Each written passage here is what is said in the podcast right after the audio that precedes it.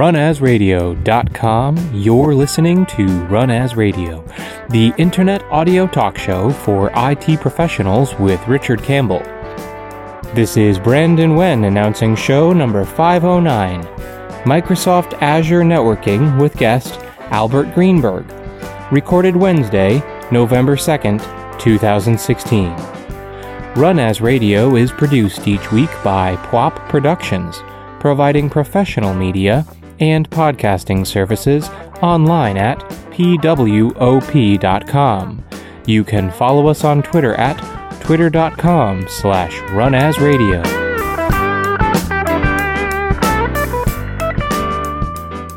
Thank you, Brendan. This is Richard Campbell, and thanks for listening to Run As Radio. We've got a very special guest today, Corporate Vice President for Microsoft Azure Networking. It's Albert Greenberg. Welcome, sir. Hey, it's great to be here. Thanks. And uh, I'm just looking through your full bio, which I will post to the website because you've been a networking guy since networking was really very hard. Although it sounds like you found the hardest job in networking trying to wire up all of Azure. Yeah, it's a fantastic job. When I first started, it was a challenge to get the bits from a to B. Now it's a challenge not to have the bits flow. well, I actually was a NetWare 2.11 guy. Mm-hmm. I got certified to install NetWare back when it was ArcNet. So, you know, life's a little bit easier with the RJ45 jack, but I've had a chance to tour the data centers in Eastern Washington in Quincy, and that's a lot of networking. Holy man, that's just a lot of stuff. Yeah, I mean, networking is at the heart of the cloud, and networking takes down barriers between mm-hmm. compute and storage and customers. And so it uh, basically the networking stuff is in my view, uh, a, a, key enabler and feature of the cloud. Can't think about the cloud without thinking about networking. Do you see it as the constrained resource too? Because it always seems like when I'm doing performance tuning things these days, it's the wire that is my actual limit. Well, you know, it, it, it depends. I think you're right that when um, you're coming from the last mile, there's less options to improve the speed. Inside the data center where you've got control, mm-hmm. you can use lots of wires and we have millions of them. And we invest a lot in, in the cabling and the wiring and the, and the replication of networking gear so that we can remove the bottleneck and basically scale out and add more as needed. The way to think about it is that the networking guys want to make your only bottleneck that wire virtual wire going out of your virtual machine. Well, exactly, right? It's it's all virtual everything now, right? When we think about the cloud. But I I can't help but be enamored of the physical layer here. Inside of something like those big Quincy data centers, is it InfiniBand? Is it just 10 gigabit? Like, are you using something really exotic to bind all those racks together? We use Ethernet and IP. Mm-hmm. We do have InfiniBand in, in some clusters, but the, the dominant technology is, is good old uh, Ethernet and IP. And even though we've used the, the Ethernet format for, for some time, what is Ethernet has been evolving every six months. So I think the, we go from one gig to uh, 10 gig to 40 gig to this new standard with 25 and 50 gig and on to 100 gig. So in order to make these leaps forward, there's a lot of innovation in the technology, even though the basic message is still Ethernet. I think it's part of the cloud story that we'd like to take, and we do take commodity components and replicate them in a very standard way to get a lot of power. And by commodity, I mean, you know, amazing stuff. Right. Not like bread and water kind of commodity, but coming out of the major manufacturers, just like, you know, right now Intel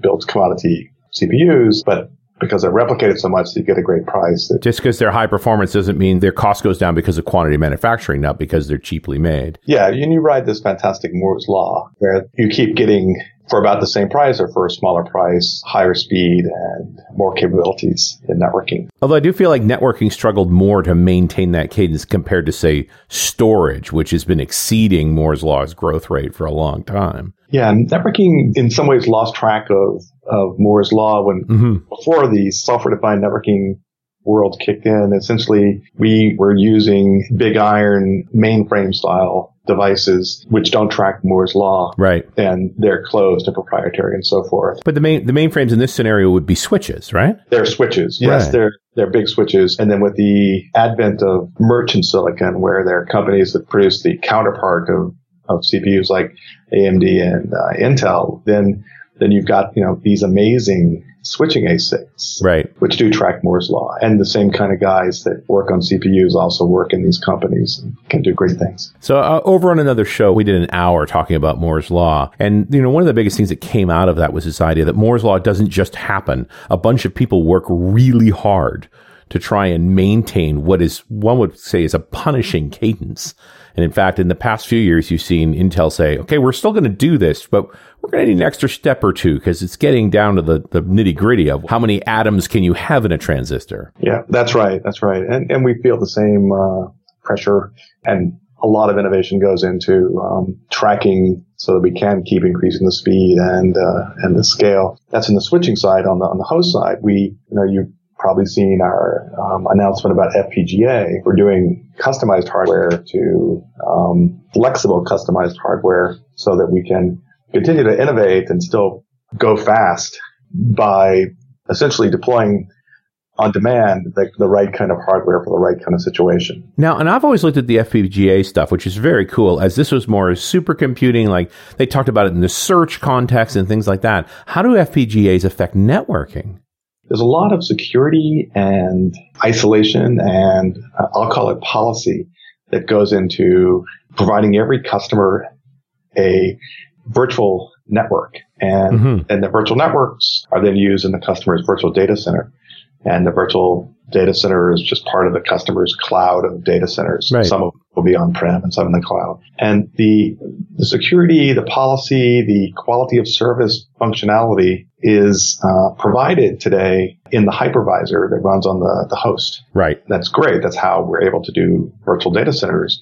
But that secure technology does cost something in terms of resources on the host. And so with the FPGA, we can offload that from the host into the NIC, which is you know, the first hop away from the hypervisor on the way. Right. And, and then from there, we can apply the, the security and the policy.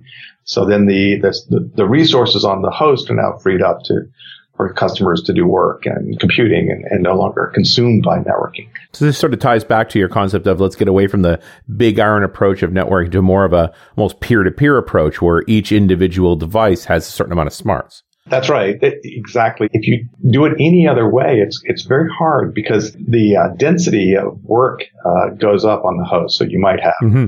I don't know, a hundred VMs or so on a, on a host, and and then uh, you almost need a network right there. And we have this uh, virtual machine switch that allows these hosts to communicate among themselves, and then we have the SDN, uh, software defined networking, that allows all the hosts to create essentially a distributed virtual switch. And that's a lot of work to do. A, a lot, lot, of thinking, yeah. And and for the record, sir, you say 100 VMs per host. I'm happy with 10. So you've already frightened me right off. But uh, yeah, I think about negotiating security protocols and the handshakes and all of, you know, I remember when we did TCP IP offload onto the NIC for the negotiation rather than doing it in the compute. Yes. And that was a huge jump. This sounds like the super deluxe version of that. It is. And really the, the biggest deal that, uh, my point of view, that's happened in networking is network virtualization. Mm-hmm. And that's all happening on the host and it's all this security and isolation and basically realizing whatever policy you want that was previously perhaps realized in the physical world, now realized in the virtual world. It's quite a lot that potentially you have to do. Whatever network function you, you want has to now be virtualized. You need a scalable way to get that done. And, yeah. and that's where you have the, the switch on the virtual switch on the host with whose work you can offload into the NIC. And that's where FPGA comes in. So it, it's where we carry the offloaded virtual work from the virtual machine. And these FPGAs, they're not on NICs per se. They're boards in chassis that are just getting assigned work. They are on boards, yes. But uh, you can think of it as a smart NIC, if you will. Okay. These are now virtual NICs, right? I mean, I think it's very challenging for a lot of folks who haven't spent time in SDN to just sort of think in terms of don't worry about the hardware connection between these machines. There's all these things going on within the machine that are still networking related. Yes. So yeah. So think of your you have a um, a virtual machine and you've got on it virtual NICs and you've got virtual IP addresses and everything is, uh, like you said, virtualized and now make it go fast. And right. that make it go fast part is carried by the, the physical world. And the way you separate concerns is you put the policy, the tricky isolation and security and quality of service stuff into the host, into the physical NIC, the smart NIC, and then you put the just the raw forwarding power into the switching components where you have multi-port switches that communicate across hosts. The funny part here is as long as we are bound to actual wires, the overhead of negotiating those connections and doing the packet sync and so forth, it never amounted to anything because you were always bound to the wire. Now that you've taken all that away because it's virtualized and it's just processes in a machine, that overhead is pretty much all that matters. Yes. You don't want to be using your precious compute resources on that overhead. You want that overhead again. You want those precious compute resources to be used by customers. So you don't want the networking to be taking much away from that. So that's why you need the hardware in your smart NIC that uh, that's optimized just for this special purpose. Right. The packet forwarding and packet security. Yeah, that that makes an awful lot of sense. And and again, you want to specialize each one of those pieces. I mean, we I guess we don't think about this much when we're hanging out in Azure, but you know, you're living in your own little world. You don't ever have a sense there's anybody else there. And I think part of that's got to be the networking. Like I've never felt like somebody stressing this load that I'm not running as fast as I should be. That's right. You have, I mean, in every sense, uh, a virtual network that's dedicated to you and uh, closed. You can open up the whatever gateways and front doors you want, but it's private to you, and uh, and your your resources are uh, are dedicated to you. Even if they're on a shared infrastructure, the the resources are um, partitioned and dedicated so that uh, you don't feel the the presence of others. Right. You don't have that weight hovering there in one sense or another. And it's, I just don't know how you guys pull that off because that's a lot of pieces to measure at the same time. That my compute resource, my storage resource, my networking resource all have enough room that they're never binding anything. There are a couple of things that, that help there. So one is huge investment in monitoring. So mm-hmm. you, you, get the signals that uh, that you need to get on uh, and the resource consumption of all resources and network resources in particular. And the second you get is just the pressure and the speed of innovation in the cloud. You get to see and learn every day because we're able to ship um, our software at cloud cadence, which is weekly. And then we, we get the learning and we can adapt um, uh, to that. So we get the the basic information from the monitoring, and then we get the uh, the ability to change our our code to uh, to best optimize the resources. That makes a lot of sense. Albert, give me one second here to pay the bills because this episode of Run As Radio is brought to you by UpGuard. In the aftermath of data breaches, the public is often told we couldn't have seen it coming, but in a lot of cases, that's just not true. Over 80% of breaches have their root in misconfiguration, whether it be a firewall rule, server setting, open port, or third party service. UpGuard is the premier system of record for IT configurations, no matter the platform, pinpointing anomalies and surfacing unauthorized changes in critical systems around the world. See how it works and get a live customized demo at upguard.com slash runasradio. Not to jump back too far, but you know, I'm wondering how you set thresholds to know when the physical layer is saturated because Ethernet, while awesome, sucks at real high load levels. Like that whole collision detection avoidance mechanism, that's all fine until you get to like 80% of saturation and it just comes unglued. It was one of the reasons I always liked Token Ring, except for the darn plugs. Right, right. So we essentially create uh, profiles that keep us in the green mm-hmm. in the sense that uh, the um, we're not going to overcommit the resources. You know, when you buy a, a virtual machine, you buy a certain amount of CPU, storage, and network. Right. And then the um, you know you may burst above your allocation if if there there is uh, the capacity there, but you're going to get what you what you committed to uh, in the uh, uh, when you when you buy the VM. Sure. Come this profile. In terms of you know the the way Ethernet is realized nowadays, yeah, the uh, it's all that collision stuff is gone. it still uses, yeah, I mean, it, uh, it still uses the, the frame format of Ethernet, but it's, uh, it's now essentially, uh, just a frame format. It's all new technology. Right. Nobody's retrying anything anymore. That's just not an issue. Well, no. So the, right now, uh, Ethernet is essentially a frame format and forwarding is, uh, you know, point to point and, um, the technology uses high speed buffering and, uh, smart um, allocation of resources so you don't overflow buffers and you don't overcommit links. Right. It's a similar, more similar to TCP in that way that things are rate controlled. And that makes a lot of sense. It's just like, especially when we get to those higher speeds, it's like you just, the handshake time takes too long. You, you couldn't do that. I'm just fascinated at this prospect of, you know, you never know exactly how much compute a given workload's going to consume versus how much networking it does. Could you get into a situation where a given chassis has lots of compute headroom, but the networking sort of at its limit? And so you really can't push more VMs or more workloads into that machine until the networking loads go down? Hmm. I mean, potentially you can if you have a situation, for example, where lots of um, VMs might be trying to send to one VM. Right. Where you're trying to push too much pressure in, in one component.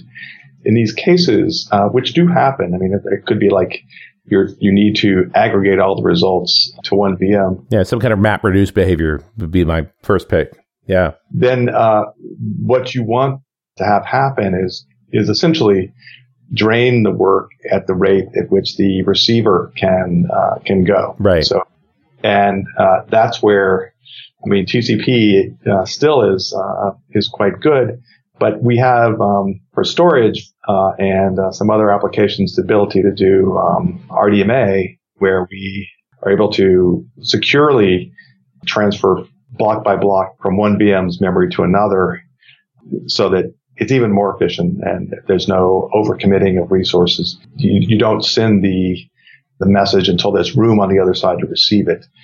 And uh, then there there are other advantages, even larger advantages there as well. That uh, when you use the RDMA, when we use it internally for storage, there's uh, essentially no CPU being consumed. It's all uh, it's all memory, and that's where I encountered InfiniBand was ganging groups of servers together for very heavily shared work and using RDMA to split the work effectively between processors between chassis. So in our uh, software-defined storage, we're able to use the InfiniBand transport over Ethernet. Wow. So that way we can use all our commodity components and get the benefits from uh, RDMA. And right and there we came up with uh, with others a a standard uh, called RoCE v2, and uh, it's essentially InfiniBand transport on Ethernet. And it, it, worked great. If I remember correctly, RoCE is the double acronym. You took the acronym RDMA, now it's RDMA over converged Ethernet. RoCE. Exactly. Yes. Uh, terrible. We're we're the worst for these names. Like that's such an insider name, but okay, I, I buy it, and it makes a lot of sense that we get the sort of, the sort of NIC side out of the conversation here. We're just moving memory from one place to another. Yes, that's and right. It certainly, it certainly speaks to some higher performance. Yeah, we get we get the better throughput, and also we skip the hypervisor piece of it, so we get much lower latency. Right. Although everybody's trying to make the hypervisor faster too. I mean, it's the, as, as, we are, but uh, the um, when you're talking hypervisors, uh, you're talking you know hundreds of microseconds, something like that. Whereas you're talking uh, skipping hypervisors, you're talking tens of microseconds. Right. Like so it's with the the magic of RDMA and SRIOV, the the tech that we also use uh, is that we bypass the hypervisor but still, still with SRIOV with this, all the security. Uh, recently at Ignite, uh, I guess it could be a couple months ago now, a big announcement that Azure is now supporting IPv6. Yes. Uh, what was your role in that? Because that just seems like a huge task for the number of data centers you have. Yeah. So we, um, uh, Azure is IPv6 enabled, and uh, we, um, uh, our role was as a networking team lighting it up, and and then uh, supporting our first and third parties on it. So the scenario that is in high demand is what we call the north-south scenario that from outside Azure into Azure, uh, bring native IPv6 all the way to the virtual machine. And it's a dual stack and we offer v4 and v6 and works for Linux and Windows. So basically it's, it's just another uh, address family. It does change everything. I shouldn't call it just another address family, yeah. but it's available globally and it uh, works with v4 and v6. I mean, was this a negotiation with all of your ISPs? Like, I'm amazed that you sort of announced this and there it was. I would have thought it would have been a region by region thing. Well, I mean, it was a major negotiation and, and work with all of our providers and uh, ISPs. Mm-hmm. So it did, it, yeah, quite a lot of work went into it before it, uh, it came out. Um, and, uh, but overall, uh, v6 is, becoming popular, and I think the uh, the IoT workloads and other kind of telephony, cell phone is pushing it. So it's uh, it's more like a, nowadays a glass half full, not a glass half empty. It's really taking uh, load, and uh, we're seeing customers uh, appreciate it. I did a show a few weeks back with uh, Ed Horley, who's a huge IPv6 advocate, mm-hmm. and we were looking at the latest numbers coming out of the IETF and so forth. I mean, in the U.S., they're talking thirty percent. Uh, IPv6 connectivity, like those are real numbers. This is not just a fringe case anymore. Yeah, yeah, it's uh, yeah, we, we definitely saw the uptick almost immediately, and uh, and then outside the U.S. it's even uh, bigger. Yeah, well, I think it, the U.S. has some advantages. You were kind of there first. they have a lot of IPv4 allocated to it. So, but obviously the mobile problem and uh, the the abroad problem, the rapidly expanding economies elsewhere in the world that just have a huge demand for addressing. Absolutely. I think a more subtle question has to be: How does this, when you talk about the FPGA process for networking and so forth? Like, is the IPv6 protocol more efficient? Does this make more sense? Is actually going to reduce the stress on your networking infrastructure if they're speaking V6 instead? It's it does have some advantages. Mm-hmm. It's not a silver bullet. You know, suddenly the problems right. don't go away. But it's global reachability is is quite powerful. So it makes certain management tasks easier. So from, from the point of view of, of running an infrastructure, IPv6 has uh, has nice advantage and scaling. Mm-hmm. Uh, it has nice advantages. In the cloud, you know. The number of IPv4 addresses, even in one cloud, can be a challenge. So sure. you you need with all those VMs that want uh, distinct addresses, IPv6 is a, a, big help. So just eliminating natting entirely, like that that whole process is unnecessary when you're dealing with IPv6. Yeah, much less natting is is needed, and uh, and, and then just various limitations that have crept up in V4. You don't need to reproduce in, in V6. Yeah, I mean V6, its IPsec really works for everybody everywhere because it's a stand, it's only one a sort of approach to it. Multicast seems to actually work. You know, where I don't think V4 really made multicast work much beyond a local subnet or you know a local routing group. Mm-hmm. Mm-hmm. So yeah, it's interesting just to think about all that. But of course, you're going to be dual stack forever, right? There's just no foreseeable future where you would have a, a V6 only stack, or is that in the cards? As far as our forever goes, uh, we see dual stack. Yes. Right. Yeah. And it's not that it couldn't go away. It's that we should just not plan for that. There's no reason to. That's right. That's right. I mean, uh, V4 is, uh, is, is here for a long, long time. Uh, and, uh, the, you know, customers have built their solutions on it. So uh, things are not virtualized en- enough that you can say, hey, I'll use DNS and replace the V4 address with the V6 address. It'll be dual stack for a right. long time.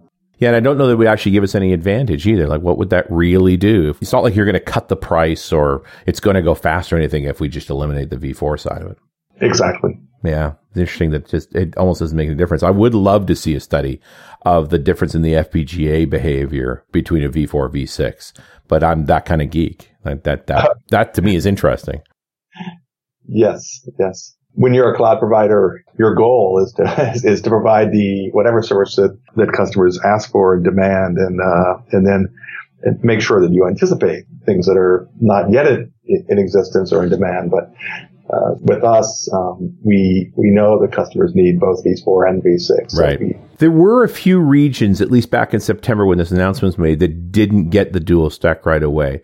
Uh, is there an explanation, or is that going to change? Anything you can say there? Yeah, I think that's just a moment in time thing. That, right. I mean, we have to have everything in every region, and uh, we need that because we want to offer the same services everywhere. And yeah, but also just uh, in terms of managing a platform, you don't want to have any Swiss cheese and you want to have the same capabilities everywhere. There was a recently a story about Microsoft laying their own cable under the Atlantic between data centers. I mean, how long, much longer before you're an ISP as well? We are increasingly in control of our destiny in, in terms of cabling and subsea cabling in particular, because we have so many bits to push and a lot of those sure. are between data centers. And we also, you know, have to survive hurricane, Matthew, or whatever comes along. So yep. the cable goes down, we need to have two more right there so that, uh, that are diverse. So, you know, you see us go in with other companies to share the cost of the build out of these cables. And I think it was Facebook, wasn't it? Yes. Okay. But it, realistically, if you talk about Microsoft and Facebook together, you both have massive data consumption needs and ability to transfer between it. You just can fill that pipe yourself. You don't need to sell it to anybody. Right, right. We have massive and growing needs and the intent and ambition to be in every region, wherever the, you know, the computation needs to happen for, for high availability and for other reasons. We need to be able to replicate data across the globe.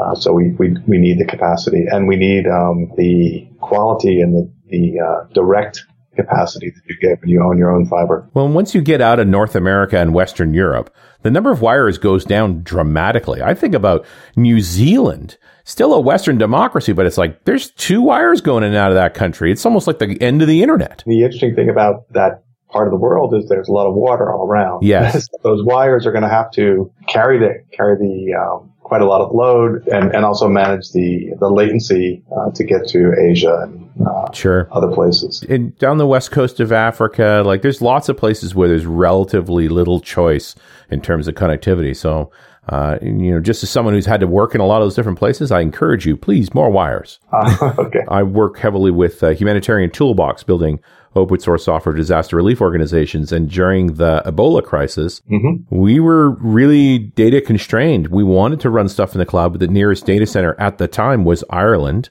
And there pretty much was one wire coming up the west coast of Africa up into Europe. And uh, it was a challenge to really do that well. And admittedly, there's not that many workloads down there yet, but talk about an area of growth. Yeah, we're, we're constantly working on improving connectivity and uh, with partners to um, every person everywhere on the mm-hmm. planet. We do want to have awesome connectivity to Azure to literally everyone. And we want the diversity to be, we want the connectivity to be diverse so that there's any kind of a, an issue on one cable, then we have another two that we can run yeah. on. That's a continuing uh, area where we're investing a lot of uh, time and, and, and money. Awesome. Well, uh, Mr. Greenberg, it's so fun to talk to you. I hope folks got some insight into just the scope of the problem you're dealing with, trying to make networking work across a massive public uh, data centers. Well, thank you. Yeah, it was a pleasure, and uh, it's uh, also fun to talk to you and, and get a chance to talk about how uh, you know this this scope goes from tens of data centers and regions, and I mean hundreds of data centers and tens of regions, and and uh, the um, millions of miles of fiber you know, fiber to the moon six times or something, and, and uh, the uh, uh, managing all that with software, which is the uh, the thrill of uh, getting the work done at Microsoft. Absolutely. Well, thank you so much for your efforts. Hope to talk to you again soon. Okay. And we'll talk to you next week on Run As Radio.